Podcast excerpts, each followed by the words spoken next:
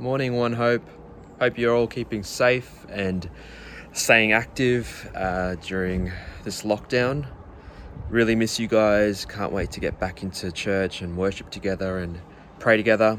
Will you just join me in reading from the Psalms? We're reading from Psalm five today. Listen to my words, Lord.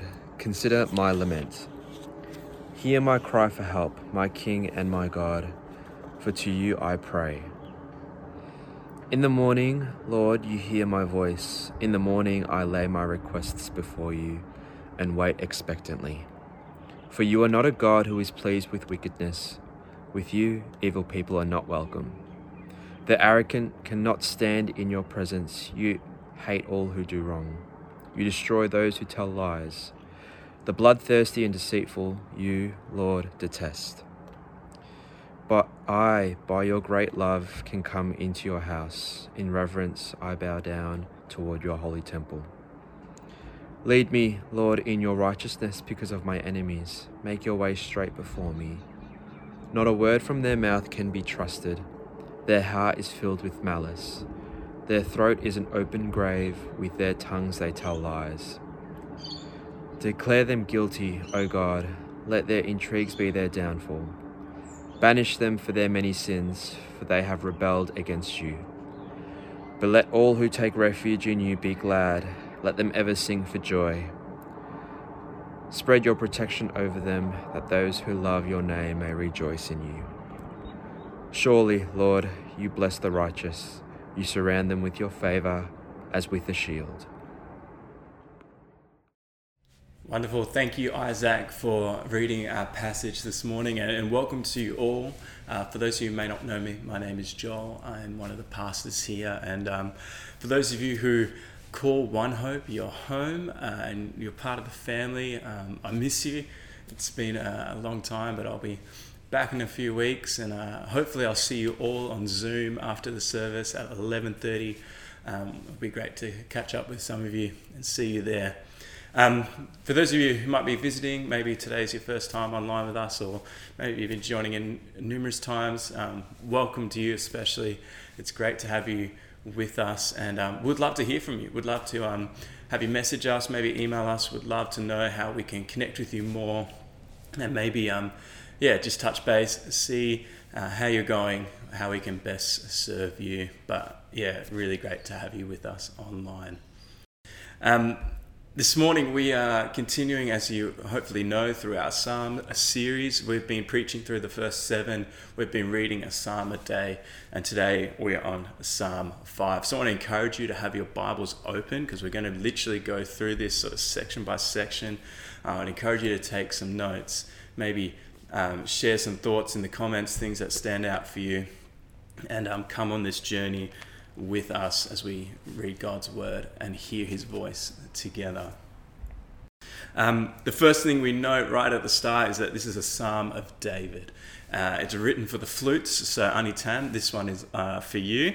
And um, there's no exact time or dates or clues given as to when this was written. Um, but you can imagine the life of David. This is a guy who lived many ups and downs. Uh, he sort of had the heights of victories over Goliath and success in battle, the golden age of Israel in a way, and the lows of fleeing from people trying to kill him. He had family breakdown as his sons tried to take the throne from him, as his daughter was raped by one of her half brothers. Like, it's just a bit of mess within his family, and yet he continues to be a man after God's own heart, and sort of this standard for what it means for the kings of Israel to follow God. And some point in his life he writes this prayer, and we want to unpack it. Uh, we're going to see the how he prays, why he prays, what he prays for, and then right at the end we get a promise of blessing. So why don't you follow through? We're going to read the how he prays. Starts off in verse one. Give ear to my words, O Lord. Consider my groaning. Give attention to the sound of my cry. And here's the key part. My King and my God, for to you do I pray.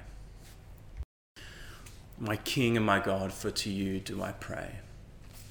You know, we see throughout Israel's history that that there was um, there were other options. There were other gods who they could pray to. There were other people, other nations who they could turn to for help.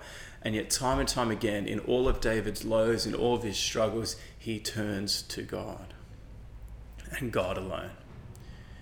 In the midst of his struggle, his prayer is, "For to you do I pray," which is really this, this grand statement of faith.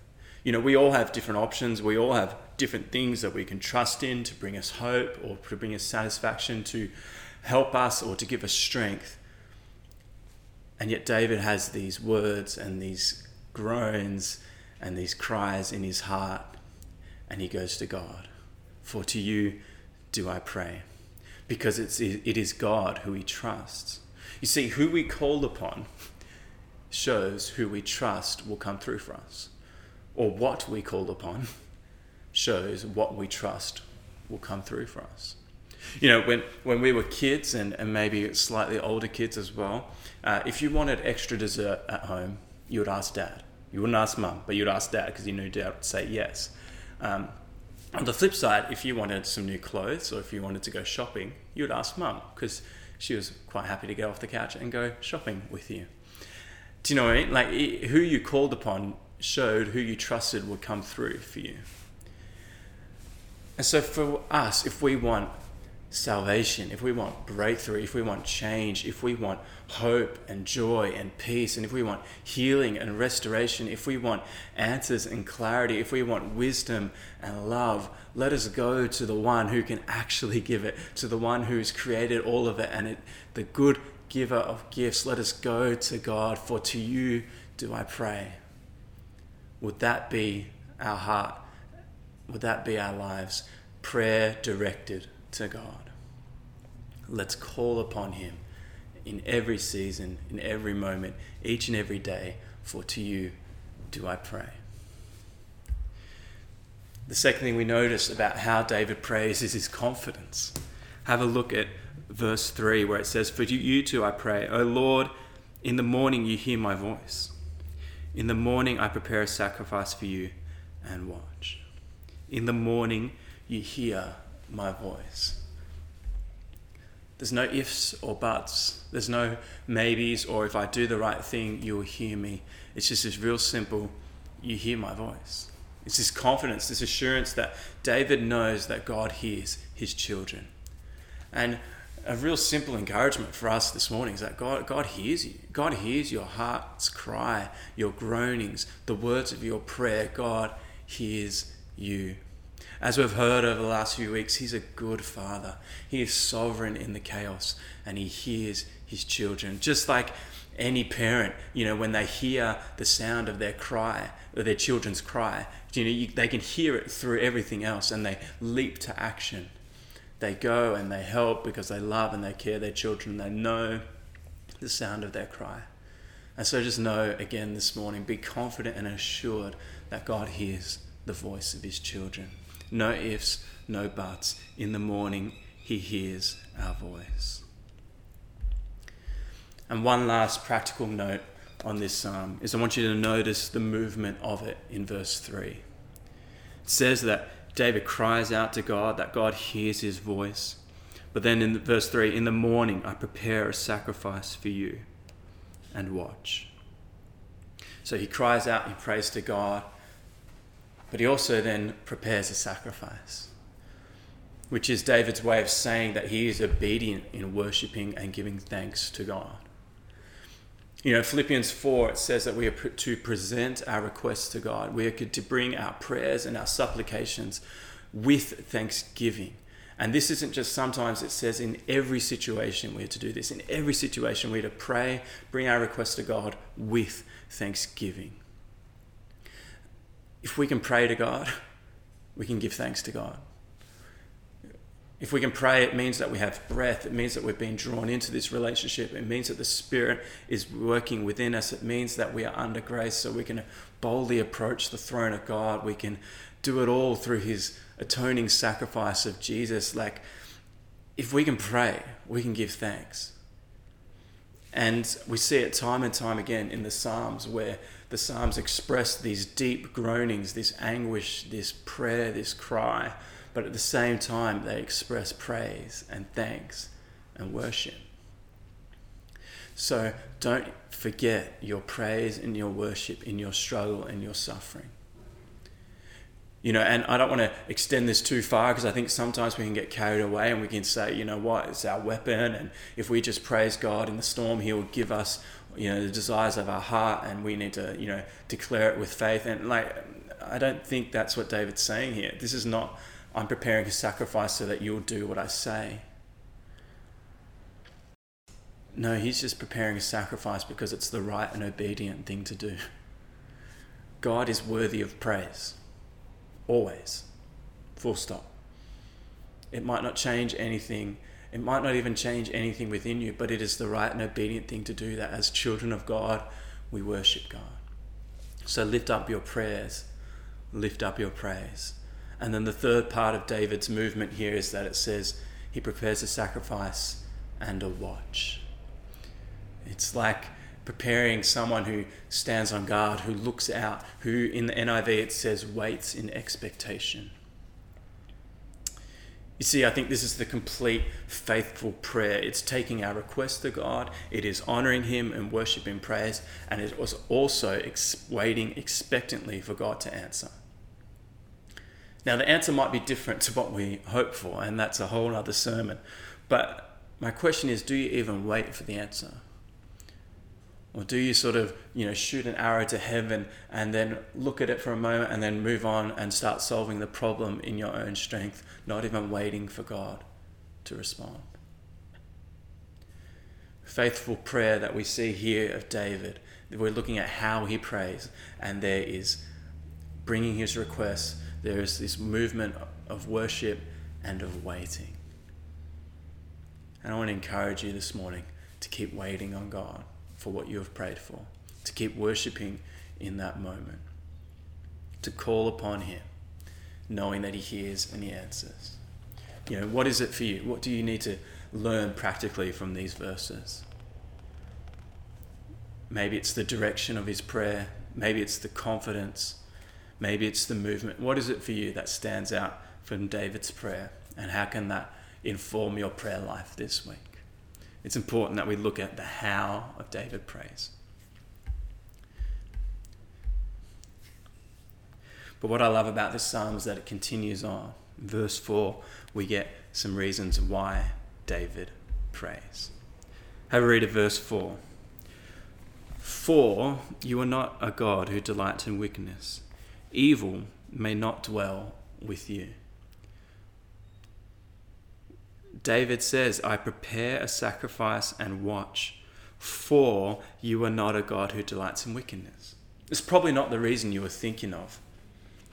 But David says, here, I prepare a sacrifice and I watch, for, because you are not a God who delights in wickedness. Once again, probably not what we're thinking of, but I, what I believe David is saying here is, is this, I pray and I worship and I watch because you are perfect, because you are righteous. He's just stating it here in the in the negative sense. Um, it would be like us, instead of saying, um, darling, what a wonderful meal, it would be saying, darling, you do not know how to cook a bad meal. Unfresh ingredients are just not worthy of your, you know, kitchen. You know, it's this, it's, David's a creative, he's a musician, he's a songwriter, he finds different ways to say the same thing. And here he's saying, God, you're perfect, you're righteous. There is no wickedness within you. There's no evil in your sight. So David cries out. He prays, he worships, he waits for an answer because for God is righteous. He is holy. He is perfect. There is no wickedness and evil within him. But the challenging nature of these verses is that when you pause to think about it and you consider it, you begin to realize what it means for us, because David clarifies what this means. Verse five, the boastful shall not stand before your eyes. You hate all evildoers. You destroy those who speak lies. The Lord abhors the bloodthirsty and deceitful man. You know, all of a sudden you, you slow down a little bit You start to think about those words. Boastful. Yeah, I, I can I can be a little bit boastful. There, you know, I do a few good things and I get a little bit confident in myself. You know, I wouldn't describe myself as evil, but I, I, I can do some evil things. I have some evil thoughts. I, I can be violent or angry. I can be, you know, maybe not bloodthirsty, but I certainly want God to, you know, deal with some of these people that I disagree with. I can tell a few lies. I can be a bit deceitful to try and get my own way, to try and get my own thing. And you start to realize that none of us can stand before a perfect God. None of us can dwell with this righteous God, that we all fit into this category of evil and wicked. And David says, none of us, no one can stand before God. But we get this beautiful verse in verse seven. But I, through the abundance of your steadfast love, will enter your house. I will bow down toward your holy temple in fear of you. You know, David is writing this well and truly before the cross. And so he's really reflecting on covenant love. You know, when you read steadfast love in in the Psalms, it often means God's covenant love. It speaks of God choosing the Israelites, promising to be their God, promising to never leave them or forsaking, forsake them, promising to bless them if they were to walk with him. David recognizes that there is evil all around and that there is this sin within him, that he's not worthy of being in the presence of God, and yet he knows that there's a way in, which is through his abundant and steadfast love. You see, in the Old Testament, to enter the house, which in this psalm for David would have been the tabernacle and later on would have been the temple, to enter into this house meant a strict process of cleansing and sacrifice. It was just, it was washing yourself clean, but also paying for your sin by sacrificing a clean animal. There was payment that needed to be made. There was a process to get into the temple, into the tabernacle, into the house. And this psalm simply states that no one is clean enough to go in. But David rejoices that God has provided a way. In his love, he has provided a way, a law and a sacrificial system for David to be able to enter the house. And he rejoices in that. And how much more then should we on this side of the cross? You know, Romans three actually quotes this psalm. And in Romans three, it says, no one is righteous, not even one. None of us are clean. But it goes on to talk about how we are declared righteous through Jesus. That Jesus comes, as we see in John, as the Lamb of God who takes away the sin of the world. He is the perfectly clean one who dies in our place so that we can enter the house, so that we can be in God's presence. And this is a once-for-all gift. It happens once and it covers all sin. But it is a gift that needs to be received by faith. As it says in First Peter, Christ suffered once for sins.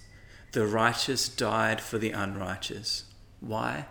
So that he might bring us to God, so that we could go into his house, so that we could be in the presence of God, in this relationship with him.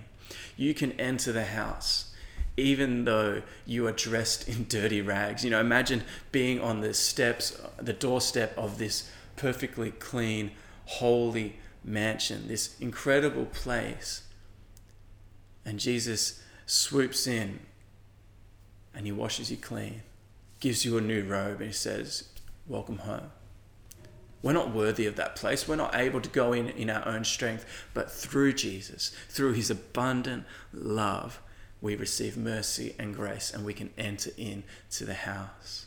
And so this is why we pray. This is why we worship. This is why we wait for God in awe and in reverence. We bow down because of this good news, because of his abundant love. We get access to the throne. And so let us boldly approach day by day. It is the greatest honor, the greatest privilege in the world, in, throughout all of history, This is the best gift that we can approach God. So as David says, may this be the line, and I encourage you to write it down somewhere in your house. I encourage you to memorize it today. But I, through your the abundance of your steadfast love, I will enter your house. May that encourage you. May you know the truth of that, that through his love we enter his house, we get to be in his presence. That is the heart of why David cries out. That is the heart of why David approaches God, because he knows through his love he's allowed in.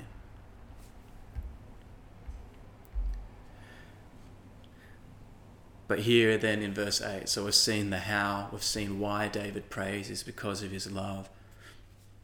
But in verse eight, we get the actual request of David. We see what he actually prays for. Verse eight, lead me, O Lord, in your righteousness. Because of my enemies, make your way straight before me. David says, lead me in righteousness. Lead me in this right living. And if we go back a few weeks ago, you know, I spoke on Psalm one. We know that there's blessing in the way of the Lord. In this way of the righteous is blessed. It is the right way to live. And David knows that. He knows that this is the best way to live. He's wanting to follow God, and he's asking God to make this way straight, make it a bit easier, a bit clearer. Help me know how to walk with you. And I think this is a prayer that we all need to pray in our day and our age. Like, we need to pray, like, God, make this way straight. Help us to know which way to go. Help us to follow in your steps, because we believe and we know it's the right way to live. And once again, David explains why he prays this. He says, lead me in your righteousness because of my enemies. And in verse nine, David clarifies what's wrong with his enemies. Verse nine, for, or because, there's no truth in their mouth. Their inmost self is destruction. Their throat is an open grave. They flatter with the tongue. It says there's no truth, there's there's destruction. They flatter with these words, but beneath it all is death and destruction. You know, and we see this in our world, don't we? We we see the confusion and the complexity as every side of our world twists the truth to try and suit their own agenda and their purpose, to try and take us away from the truth of God. We see it in the destruction of sin. You know, the flattering words seduce us to, you know, things like maybe alcohol, which is not always a bad thing, but you follow that path long enough, you get seduced and you listen to the flattering words and the advertisements each and every day, and you follow that path long enough and it's destructive. It's destructive physically. And, you know, I've seen seeing it here. It's destructive in relationships and in violence and in abuse. And, you know, it's the flattering words of our world. And substitute alcohol for any other worldly vice, and you see that you follow that path long enough, and it leads to destruction. And so we cry out to God like David, lead us in righteousness. Show us the way. Make it straight and easier for us to follow. But it's important that we recognize also that this isn't just a worldly problem. This isn't just about material things that we need to worry about. This is predominantly a spiritual problem. See, we find ourselves in a spiritual war, and the father of lies is on the other side. In some harsh language, this is how John Eldridge puts it.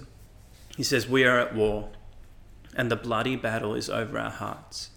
I am astounded how few Christians see this, how little they protect their hearts. We act as though we live in a sleepy little town during peacetime. We don't. We live in the spiritual equivalent of Bosnia or Beirut. So act like it. Watch over your heart. Don't let anything in. Don't let it go just anywhere. Friends, we are in a war. And C S Lewis says that we're not to overestimate that. Um, and live in like absolute fear, but he also says don't underestimate that. And I think that is far more likely in our secular society, is that we completely forget the spiritual war and the spiritual forces that are at work. You know, as Paul says, like, It's not our, our war is not against flesh and blood. There's a spiritual dimension to everything that we are going through. And so we need to ask God to lead us in righteousness, make the way straight, go before us.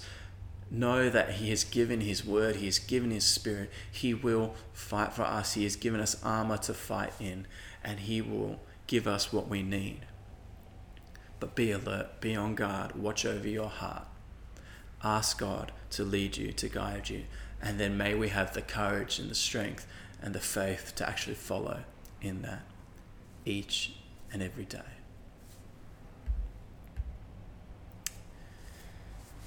And lastly, this psalm, it finishes with a promise and some implications of that promise. Have a look at verse eleven.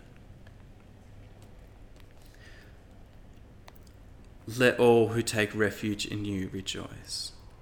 Let them ever sing for joy and spread your protection over them, that those who love your name may exult in you.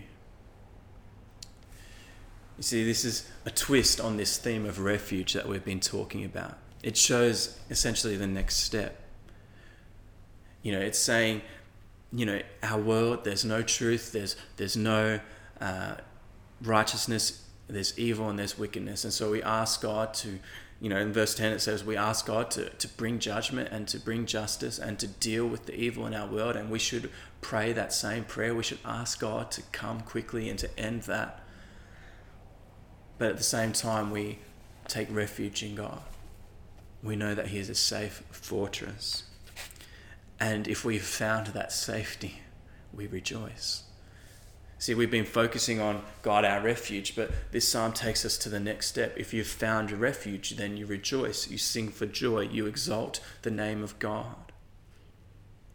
You know, picture this scene in, in Lord of the Rings where the people of Rohan are sort of wandering through the wilderness. And they've been attacked, and then finally they see Helms Deep. They see this mighty fortress that's never been defeated. It's never been overcome. And all of a sudden they start running. They rejoice. They they look at each other and we said, we've made it. We've, we're, finally we're here. Because they believe they've found a refuge and a fortress that will keep them safe. And so they rejoice. It's the natural next step. It's the natural next um, the implication. If you if you found refuge, you rejoice. Now, of course, the metaphor sort of falls a little short because, spoiler alert, Helm's Deep gets a little bit overcome because Saruman has some some dark magic up his sleeves. But the metaphor also works because our God is far greater than Helm's Deep, and he knows the schemes of the enemy, and he is a great and mighty fortress. He is our refuge and our strength, our ever-present help in time of need. So know that there is a refuge that we can cling to. And in that clinging, we can also rejoice. There's no better place for us than safe in the arms of Jesus. And so if you are in his refuge and strength, I encourage you to also rejoice and to sing for joy, to praise his name and exalt him forever, because he has given you that refuge from the evil and the wickedness that is all around us. We are allowed into his house, so let us worship and let us give thanks. And why can we do this? Well, verse twelve, we get the final promise. Because you will bless the righteous, O Lord. You cover him with favor as a shield. God will bless the righteous. And as we heard before, we're not. But because of God's love and mercy, we are declared righteous through Jesus. Though our sins are red as scarlet, we are washed white as snow. These verses declare a promise for us, an assurance for those who believe that you will be blessed. Not in the way that the world says, but in an eternal sense that God will look after his people. Charles Spurgeon says this, Jehovah has ordained his people the heirs of blessedness, and nothing shall rob them of their inheritance. We hold on to this refuge with joy because we know that there is an eternal inheritance of blessing, and nothing can take that away. Once God has you in his hand, nothing can rob you from that place for all eternity. So rejoice and know the inheritance of, of God that is yours in Christ. And not only that, God will bless the righteous, but he also covers them with favor as a shield. Yeah, the other week, Andrew explained the picture of a shield that covers us all around protection. See, that is what a shield is for. It's to protect. As it, Paul writes in Ephesians six, he says, "In all circumstances, take up the shield of faith, with which you can extinguish all the flaming darts of the evil one." You know, this psalm makes it clear that there is evil and there's wickedness around, that there are flattering voices that try to seduce us to sin and that, you know, take us away from God. And yet at the end it says, but you have a shield to extinguish the darts, to, to actually stop the attacks of the evil one. A shield of faith, this shield of favor. I think favor is just about believing that God is for you, that he loves you, that he's made you right through Jesus, that he has you eternally held within his hand, that he extends grace towards you, he has chosen you. These are all things of his favor. Like, he loves you and he is for you. So start extinguishing the lies of the enemy, the criticism of man, the mocking of society, the flattery and seduction of sin. Start extinguishing those arrows by saying, you know what? No, I am a child of God. He loves me, he cares for me, he's chosen me, he he will bless me, he will give me what I need, he will bring me safe to eternity. I am safe, I have a refuge, I have found joy and peace. So believe him, believe his word, trust in his promise, know that he loves you and he is for you, and we can take refuge in him. So I pray this morning that you would turn to him, that you would pray, that you would call out to God in your distress, in your anguish, in your despair, that you would turn to him and pray to him. Know that through his love and mercy, we are declared righteous. We are welcomed into the house where we can worship, where we can wait. May his word and his spirit lead us in righteousness, and may we rejoice in this refuge. May we sing for joy that we are safe in the arms of Jesus.